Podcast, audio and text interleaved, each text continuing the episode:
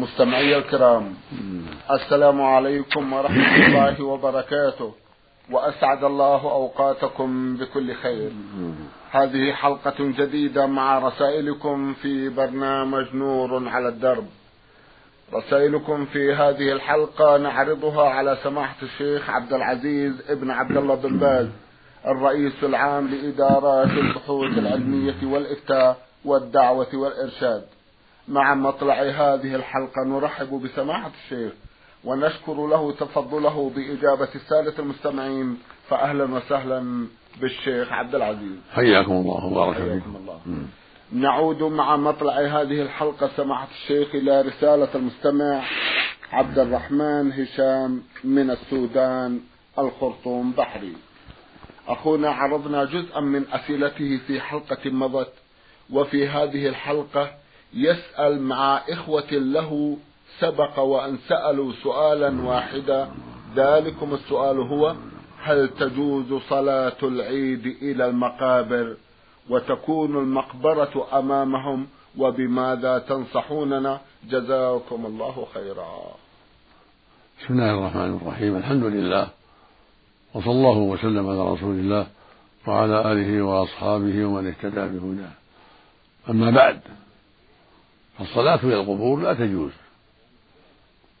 لأنه ثبت عن النبي صلى الله عليه وسلم أنه قال لا تصلوا إلى القبور ولا تجلسوا عليها. رواه مسلم في الصحيح. فالقبر لا يصلى إليه ولا يجلس عليه. يحرم الجلوس عليه أو التغوط عليه أو وطئ في الرجل. قبر المسلم لا يجوز ذلك. ولا يصلى إلى القبور في القبلة. ولا بينها. لما ثبت عنه عليه الصلاة والسلام أنه قال ألا وإن من كان قبلكم كانوا يتخذون قبور أنبيائهم وصالحيهم مساجد. ألا فلا تتخذوا تتخذوا مساجد فإني أنهاكم عن ذلك. فنهاهم عن اتخاذ القبور مساجد. يعني مصلى. فإني أنهاكم عن ذلك. فلا يصلى بينها ولا إليها. بل يجب يكون بين المسجد وبينها فاصل. في الجدار أو مسافة بعيدة كواد بينهم وبين القبور أو جبل أو أو أو أرض واسعة بعيدة حتى لا يظن أنه صلى إليها وأنها تقصد.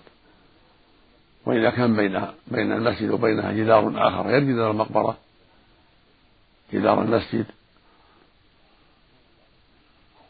كان ذلك أبعد عن الفتنة. وإذا كان المقبرة عن يمين أو شمال يكون أحسن وأبعد عن الفتنة أيضا. والمساجد يجب أن تكون بعيدة عن مظان الشرك وأسباب الشرك. فإذا كانت بين القبور أو أمامها القبور أو في أو كانت في وسطها شيء من القبور كان هذا من وسائل الشرك. ولهذا نهى الرسول صلى الله عليه وسلم عن الصلاة في المساجد التي في القبور. وقال عليه الصلاة والسلام في ذم اليهود والنصارى اتخذوا قبور أنبياء مساجد. قال في الحديث الآخر في حديث عائشة رضي الله عنها عن أم سلمة وأم حبيبة أنهما رأتا كنيسة في أرض الحبشة وما فيها من الصور. فقال النبي صلى الله عليه وسلم أولئك إذا مات بهم الرجل الصالح بنوا على قبره مسجدا وصوروا تلك الصور. أولئك شرار الخلق عند الله. فأخبر أنهم شرار الخلق بسبب عملهم الخبيث وهو بناء المساجد على القبور واتخاذ الصور عليها. يعني صور أهل القبور كما فعل قوم نوح حين صوروا ودا وسوعا ويغوث ويعوق ونسرا ونصبوها في مجالسهم حتى عبدت من دون الله. والخلاصة أن الواجب أن تكون المساجد بعيدة عن القبور ولا يقبر في أحد. لا يجوز أن يقبر في المسجد أحد. لا في قبلته ولا في شماله ولا جنوبه ولا مؤخره. يجب أن تكون المساجد بعيدة عن القبور بينه وبين القبور فاصل. حتى لا يظن أن المصلين يصلون إلى القبور أما فاصل من الجدران أو البيوت أو طريق فاصل بين بينها وبين المساجد أو وادي أو نحو ذلك مما يبعد الشبهة. نعم. جزاكم الله خيرا. يسأل ويقول هل تجوز الصلاة خلف إنسان مسبل وحالق للحيته. وضحوا لنا هذا الأمر. جزاكم الله خيرا. حلق اللحى معصية. قصها معصية. وهكذا الإسبال معصية. والإسبال هو إرخاء الملابس تحت الكعب في حق الرجل. كل هذا معصية يقول النبي صلى الله عليه وسلم قصوا الشوارب وعفوا اللحى خالفوا المشركين. متفق على صحته. ويقول صلى الله عليه وسلم قصوا الشوارب ووفروا اللحى خالفوا المشركين. خرجه البخاري في الصحيح. ويقول أيضا عليه الصلاة والسلام جز الشوارب وأرخ وأرخ اللحى خالف المجوس. معنى أعفوا معنى أرخوا معنى وفروا يعني اتركوها على حالها. وافرة معفاة مرخاة هكذا يكون المسلم. طاعة لله جل وعلا. وطاعة لرسوله عليه الصلاة والسلام. وابتعادا عن مشابهة المشركين من المجوس وغيرهم. ولو أو وفروها ما نقصها نحن. نوفرها ولو وفروها. لكن الغالب عليهم قصها وحلقها. لكن لو قدر أن المشركين وفروها ما نخالفهم بالقص لا نبقيها غافرة إذا شابهونا لا بأس. نحب منهم أن يدخلوا في الإسلام أيضا ويصلوا معنا ويصوموا معنا. فالحاصل أن علينا أن نخالفهم لكن إذا وافقونهم ما نخالف ديننا نبقى على ديننا لا نخالف ديننا من أجلهم. بل نبقى على ديننا وإن وافقونا في إلقائها. نرخيها ونوفرها. وهكذا لا نقصها قصا بل نعفيها لا نقص ولا نحلق. وهكذا الإسبال لا نرخي الإزار ولا السراويلات ولا القمص ولا الجبة ولا البشت ولا العباءة ولا غير ذلك. يجب أن تكون كلها حد الكعب لقول النبي صلى الله عليه وسلم ما أسفل من الكعبين من الإزار فهو في النار. فما جاوز الكعب فهو الإسبال. مطلقا. وإذا كان معه نية التكبر صار أعظم الإثم. لقول النبي صلى الله عليه وسلم من جر ثوبه خيلا لم ينظر الله إليه يوم القيامة. لكن إذا كان من دون خيلاء يكون الذنب أخف. مع أنه محرم مطلقا. هذا هو الصواب. محرم وإن لم يقصد التكبر.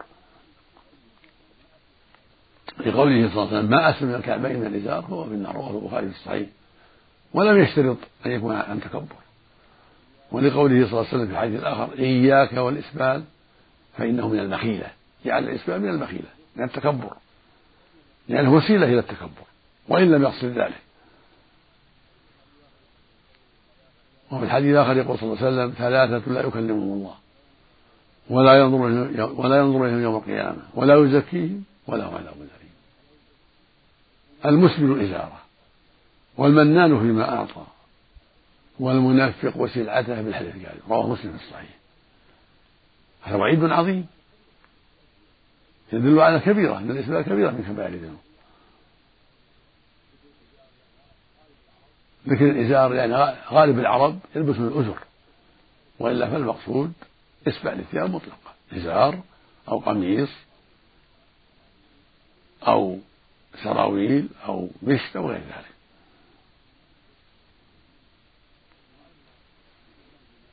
وأما المناس ما أعطاه لي من بالعطية. يعطي ويمن على وأعطيتك فعلتك يمن عليه. والمنافق سلعة من الحياة. الكاذب معناه ليدرج السلع يعني يمشيها بين الناس بأيمانه الكاذبة. والعياذ بالله. حتى حتى يشتروها والله إني ناسمت بكذا وهو يكذب. والله إن علي بكذا. حتى تشترى منه بأكثر الثمن. نسأل الله العافية. نعم. جزاكم الله خيرا وأحسن إليكم.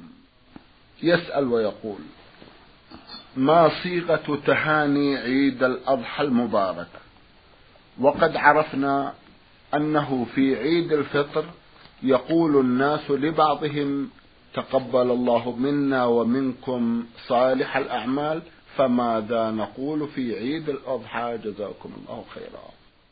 ليس لهذا صيغة معروفة. فاذا دعا لك قال تقبل الله منا ومنك أو عيدكم مبارك أو العيد مبارك أو جعل الله عيدكم مبارك سواء كان عيد الأضحى أو عيد الفطر. كل واحد وهكذا في الحج. حجك مقبول تقبل الله منك. عمرك مقبولة تقبل الله منك. كل هذا وأشباه كافي. لأن ليس له صيغة معروفة. أما أعياد المشركين والنصارى فلا يجوز تهنئتهم بها ولا مشاركتهم فيها. فإذا كنت في محل في عيد الكفار نصارى أو غيرهم فليس لك أن تهنئهم بذلك ولا أن تشاركهم فيه ولا أن تحضرهم. لما فيه من التشبه بهم ولما فيه من إظهار الرضا بعيدهم الباطل. فليس للمسلمين إلا عيدان عيد النحر وعيد الفطر. وتسمى أيام الحج عيدا يوم عرفة وأيام السير تسمى عيدا أيضا للمسلمين لأنها تكرر بينهم ويعبدون الله فيها. أما يد المشركين من النصارى وغيرهم فلا يجوز حضورها ولا التهنئة بها ولا بيع البطاقات بها. كل هذا منكر لا يجوز. نسأل الله للجميع الهداية والتوفيق. نعم. اللهم آمين. جزاكم الله خيرا. رسالة من أحد الإخوة المستمعين آثر عدم ذكر اسمه. عرضنا له مجموعة من الأسئلة في حلقة مضت وبقي له في هذه الحلقة سؤال واحد يقول إن بعض الأقارب لا يصلون. هل زيارتهم ومجاملتهم واجبة؟ علما أننا ننصحهم ولكنهم يحاولون الهرب من الموضوع ولا يتأثرون. وجهونا. جزاكم الله خيرا. إذا كان قريبك أو جارك لا يصلي فالواجب نصيحته. منك ومن إخوانك تنصحونه. بالكلام الطيب والتخويف من الله وأن الصلاة عمود الإسلام. وأن تركها كفر بالله عز وجل أكبر على الصحيح من أقوال العلماء وإن لم يجحد وجوبها. فالصلاة عمود الإسلام. وفيها الخير العظيم والأجر الكبير. فعليك أن تنصح قريبك أو جارك وتجتهد في ذلك منك ومن إخوانك لأن الله يقول وتعاونوا البر والتقوى فإذا كان معك بعض إخوانك تكون نصيحة أكثر وأجزاء. فإن أبوا ولم يقبلوا يستحقون الهجر. يجب هجرهم عند جمع من أهل العلم. وقال في ما يستحب هجرهم. فبكل حال هجرهم مشروع. إلا إذا رأيت أن الاتصال بهم بين وقت وآخر للدعوة أنفع فلا بأس. للدعوة إلى الله والإرشاد والنصيحة. لعلهم يهتدون. وهكذا من تعرفه من جيرانك يتساهل يطلب شرب الخمر. أو يعامل بالربا أو تعرفه من منكر آخر قد أظهره وبينه للناس ولم يبالي ولم يستحي. يجب نصحه توجيهه إلى الخير. خوفه من الله عز وجل. منكم ومن بعض إخوانك. تعاونوا بالبر والتقوى.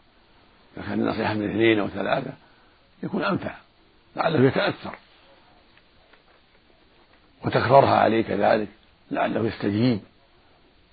فإن أصر ولم يبالي استحق أن يهجر. كما هجر النبي صلى الله عليه وسلم ثلاثة من الصحابة. كعب بن مالك وصاحبه. هجرهم النبي صلى الله عليه وسلم ثلاثة. خمسين ليلة. لأنه لأنهم تخلفوا عن غزوة تبوك بغير عذر شرعي. وقد أمرهم بالغزو عليه الصلاة والسلام واستنفرهم. فإذا كان الصحابة إذا حصل منهم معصية يهجرون وغيره من باب أولى. المعصية الظاهرة. أما اللي بينه وبين الله الله بينه وبين ربه الله اللي يعلمها سبحانه وتعالى. المستورة. لكن المقصود المعصية الظاهرة. كترك الصلاة التعاون بالربا وشرب الخمر علانية وما أشبه ذلك.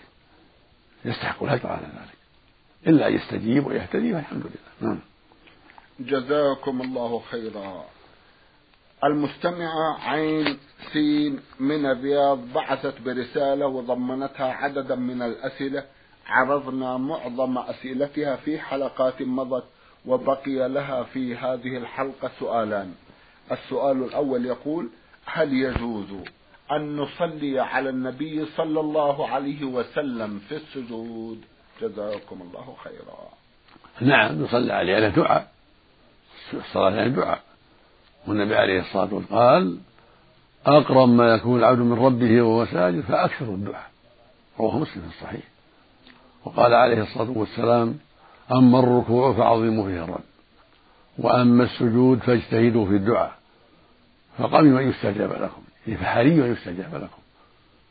رواه مسلم أيضا في صحيحه. وكان النبي يدعو في السجود عليه الصلاة والسلام ويلح في الدعاء. فإذا حمدت الله في سجوده وصليت على النبي صلى الله عليه وسلم هذا من أسباب الإجابة. سبحان ربي الأعلى سبحان ربي الأعلى سبحانك اللهم ربنا وبحمدك اللهم اغفر هذا ثناء على الله. سبوح قدوس ربنا يكتب الروح هذا يقال في السجود وفي الركوع جميعا. ويختص السجود بسبحان ربي الأعلى والركوع يختص بسبحان ربي العظيم. أما سبوح قدوس ربنا يكتب الروح هذا في السجود والركوع جميعا. وهكذا سبحانك اللهم ربنا وبحمدك اللهم اغفر لي. هذا يقال في السجود والركوع جميعا. وإذا صليت عليه بعد ذلك في السجود قلت اللهم صل على محمد وعلى آل محمد كما صليت على إبراهيم وآل إبراهيم إنك حميد مجيد. اللهم بارك على محمد وعلى آل محمد كما باركت على إبراهيم وعلى آل إبراهيم إنك حميد مجيد. ثم دعوت الله بعد ذلك هذا من أسباب الإجابة. دعوت للنبي صلى الله عليه وسلم هذا قربة منك تقرب بها إلى الله. وإحسان لنبيك عليه الصلاة والسلام تدعو له بالصلاة أن الله يثني عليه ويرحمه. وهكذا لو قلت اللهم صل وسلم على رسول باختصار اللهم صل وسلم على رسول الله مختصرا كفى كفى. وإن كملتها كما جاءت في الأحاديث الصحيحة فهو أفضل وأكمل. ثم تدعو بما تشاء. اللهم اغفر لي ذنبي كله دقه وجله وأوله وآخره وعنته وسره. هذا من دعاء النبي صلى الله عليه وسلم في السجود كان يدعو بهذا الدعاء عليه الصلاة والسلام. وإذا دعوت بغير هذا اللهم إني أسألك رضاك والجنة وأعوذ من سخطك والنار اللهم أصلح قلبي وعملي وارزقني فقه في دينك. رب زدني علما اللهم اجعلني من الهداة المهتدين اللهم اغفر لي ولوالدي ولجميع المسلمين. وما أشبه تدعو ربك تسأل ربك. اللهم اشرح لي صدري ويسر لي أمري واجعلني مباركا ما كنت. اللهم أصلح أحوال المسلمين. اللهم أصلح ولاة المسلمين. اللهم وفقهم لما يرضيك. إلى غير هذه من الدعوات الطيبة. في سجوده. كل هذا مشروع. هو حري بالإجابة. ولا سيما إذا كان معه التسبيح والتحميد والصلاة على النبي صلى الله عليه وسلم قبل أن تدعو. نعم. جزاكم الله خيرا. تسأل أختنا وتقول سماحة الشيخ جزاك الله عنا وعن المسلمين خيرا. لو تفضلت أن توضح لنا ما هو الكتاب الذي يفيد المرأة في حياتها الأخرى ويستقيم وتستقيم به حياتها في الدنيا. جزاكم الله خيرا. أعظم كتاب وأحسن كتاب وأصدق كتاب ينفع المرأة والرجل جميعا. كتاب الله القرآن. كتاب الله القرآن هو الهدى والنور. يقول الله سبحانه إن هذا القرآن يهدي للتي هي أقوم ويقول عز وجل قل هو للذين آمنوا هدى وشفاء. ويقول سبحانه كتاب أنزلناه إليك مبارك ليدبروا آياته وليتذكر أولو الألباب. ويقول سبحانه ونزلنا عليك الكتاب. يعني يا محمد هذا خطاب النبي صلى الله عليه وسلم. ونزلنا عليك الكتاب تبيانا لكل شيء وهدى ورحمة وبشرى المسلمين فأوصي جميع المسلمين ذكورا وإناثا. أوصيهم ونفسي بتقوى الله جل وعلا في جميع الأمور. والحرص على أداء ما أوجب وترك ما حرم. والإكثار من ذكره سبحانه بقراءة القرآن وأنواع الذكر وأوصيهم وصية خاصة بالقرآن. العناية بالقرآن العناية بالقرآن. الإكثار من تلاوته وتدبر معانيه. والعمل بما فيه. وحفظه إذا تيسر أو ما تيسر منه. هو أصدق كتاب وأنفع كتاب. فأوصي الجميع بكتاب الله. أوصي الجميع بكتاب الله. تدبرا وتعقلا وإكثارا من تلاوته في الليل والنهار وعملا بما فيه. فيه كل خير. فيه الأمر بالصلاة والزكاة والصدقة والصيام والحج وحسن المعاملة. إلى غير هذا الإكثار من ذكر الله تسبيح وتهليل الصلاة على النبي صلى الله عليه وسلم إلى غير هذا. يأمر بكل خير. فيه الدعوة إلى كل خير. وفيه النهي عن كل شر. يقول عز وجل في كتابه العظيم والمؤمنون والمؤمنات بعضهم أولياء بعض. يأمر بالمعروف وينهون عن المنكر ويقيمون الصلاة ويؤتون الزكاة ويطيعون الله ورسوله. أولئك سيرحمهم الله. إن الله عزيز حكيم. ويقول سبحانه يا أيها الذين آمنوا اذكروا الله ذكرا كثيرا وسبحوه بكرة وأصيلا. ويقول جل وعلا فاذكروني أذكركم واشكروا لي ولا تكفرون. ويقول جل وعلا إن الله وملائكته يصلون على النبي. يا أيها الذين آمنوا صلوا عليه وسلموا تسليما. ويقول جل وعلا أقم الصلاة طرفي النهار وزلفا من الليل. إن الحسنات يذهبن السيئات. ذلك ذكرى للذاكرين. ويقول سبحانه حافظوا على الصلوات والصلاة الوسطى يعني العصر وقوموا لله قانتين. ويقول سبحانه وأقيموا الصلاة وآتوا الزكاة واركعوا مع الراكعين. ويقول سبحانه وأقيموا الصلاة وآتوا الزكاة وأطيعوا الرسول لعلكم ترحمون. إلى غير هذا.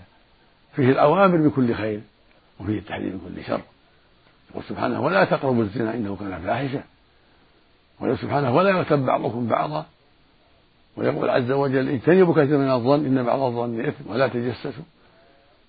ويقول سبحانه في كتابه العظيم يا أيها الذين آمنوا إنما الخمر والميسر والأنصاب والأزلام رجس من عمل الشيطان فاجتنبوه لعلكم تفلحون. والخمر كل شيء يسكت يقال له خمر. والميسر هو القمار. ففي كتاب الله العظيم الدعوة إلى جميع الخيرات والنهي عن جميع الشرور. ثم بعد ذلك سنة النبي صلى الله عليه وسلم. مثل الصحيحين البخاري وصحيح البخاري وصحيح مسلم كتابان عظيمان. هما أصح الكتب وأنفعها بعد كتاب الله عز وجل. مثل رياض الصالحين كتاب جيد مثل المنتقى للمجد ابن تيمية كتاب جيد بلوغ المرام الحديث كتاب جيد عمدة الحديث للشيخ عبد الغني بن عبد الواحد بن يوسف المقدسي كتاب جيد مفيد مثل كتاب التوحيد فيه حديث وفيه آيات للشيخ محمد بن عبد الوهاب رحمه الله كتاب جيد عظيم ثلاثة الأصول كتاب جيد مختصر. الشيخ محمد بن عبد الوهاب رحمه الله. العقيدة الواسطية في العقيدة في عقيدة أهل السنة والجماعة كتاب مختصر جيد لشيخ الإسلام ابن تيمية رحمه الله. فأنا أوصي بهذه الأشياء كلها. جيدة. بعد كتاب الله عز وجل. نسأل الله للجميع التوفيق والهداية. نعم. اللهم آمين. جزاكم الله خيرا وأحسن إليكم. اللهم نعود في هذه الحلقة إلى رسالة إحدى الأخوات المستمعات من الجبيل الصناعية تقول أختكم أم حازم مصرية. أم حازم عرضنا بعض أسئلة لها في حلقة مضت وفي هذه الحلقة تسأل سماحتكم وتقول أيهما يتحكم في الآخر الأجل أم الصحة؟ الأمر إلى الله في هذا سبحانه وتعالى. الأمر إلى الله سبحانه وتعالى. ليس لأحد ليس لهذا ولا لهذا تحكم بل الأمر راجع إلى قدر الله وحكمته سبحانه وتعالى. فمن قدر الله له تمام الصحة واستمرارها حصل ذلك ومن قدر الله عليه الأمراض حصل ذلك. كل شيء بقضائه وقدره سبحانه وتعالى. كل شيء بقدر حتى العجل والكيس يقول جل وعلا ما أصاب مصيبة إلا بإذن الله. ومن يؤمن بالله يهدي قلبه والله بكل شيء عليم. ويقول سبحانه ما أصاب مصيبة في الأرض ولا في أنفسكم إلا في كتاب. من قبل أن نبرأها إن ذلك على الله يسير.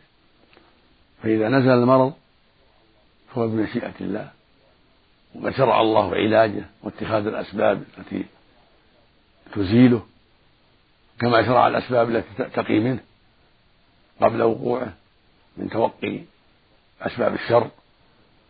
والبعد عن أسباب الشر فيتوقع ما يضره ويبتعد عما يضره بالأسباب التي شرعها الله. كما يتعاطى أسباب الصحة والعافية بالأسباب التي شرعها الله. فيأكل ويشرب ويتقي ما يضره لأن الله أمر بذلك. ويعالج الأمراض لقوله صلى الله عليه وسلم عباد الله تداووا لا تداووا بحرام. ويقول صلى الله عليه وسلم لقول النبي صلى الله عليه وسلم عباد الله تداووا ولا تداووا تداووا بحرام. وقول النبي صلى الله عليه وسلم ما أنزل الله داء إلا أنزل له شفاء. علمه من علمه وجهله من جهله. فإذا أراد الله غلبة المرض استمر المرض. وصار لا يرجى بره وإذا أراد الله استمرار الصحة استمرت الصحة وقل المرض. وقد يبتلى الإنسان بهذا وهذا بهذا تارة وهذا تارة ولا سيما المسلم يبتلى بالأمراض يكفر الله بها من خطاياه ويحط بها من سيئاته. كما في الحديث الصحيح يقول النبي صلى الله عليه وسلم من يريد الله به خيرا يصب منه. ويقول النبي صلى الله عليه وسلم ما أصاب مسلم من هم ولا غم ولا نصب ولا وصب ولا أذى إلا كفر الله به من خطاياه. حتى الشوكة. نعم. جزاكم الله خيرا وأحسن إليكم. تقول أختنا هل الميت يرى أهله في الدنيا؟ ومتى يراهم؟ ومتى يحجب عنهم؟ لم يثبت في هذا شيء يدل على أنه يراهم. إنما ذكر بعض أهل العلم الأرواح في النوم قد تلتقي بأرواح الأموات وهذا قد يقع في بعض الأحيان ما يدل عليه. فإن الروح عند الله عز وجل روح المؤمن في الجنة وروح الكافر تعذب لكن قد ترسل هذه الروح إلى البدن للسلام على من يسلم على القبور والرد عليه. هذه الروح قد تلتقي مع روح النائم في النوم وتحدثوا معها في شيء كما ذكر ذلك ابن القيم رحمه الله وغيره من أهل العلم. وقد يموت الإنسان وعنده دين لأحد فتتفق روحه مع روح بعض النواب بأشياء أنه إنها في محل الفلاني والمحل الفلاني برؤيا المنام التي التقت فيها روح الميت وروح النائم. هذه أشياء تدل على أنها قد تلتقي الأرواح. أرواح الميت بأرواح النوام من أقاربه أو غيرهم. لكن ليس في الأحاديث الصحيحة. فيما نعلم ما يدل على أن هذه الأرواح تتلاقى وإنما هو من الواقع والتجارب الواقعة بين الناس. ولا أذكر شيئا.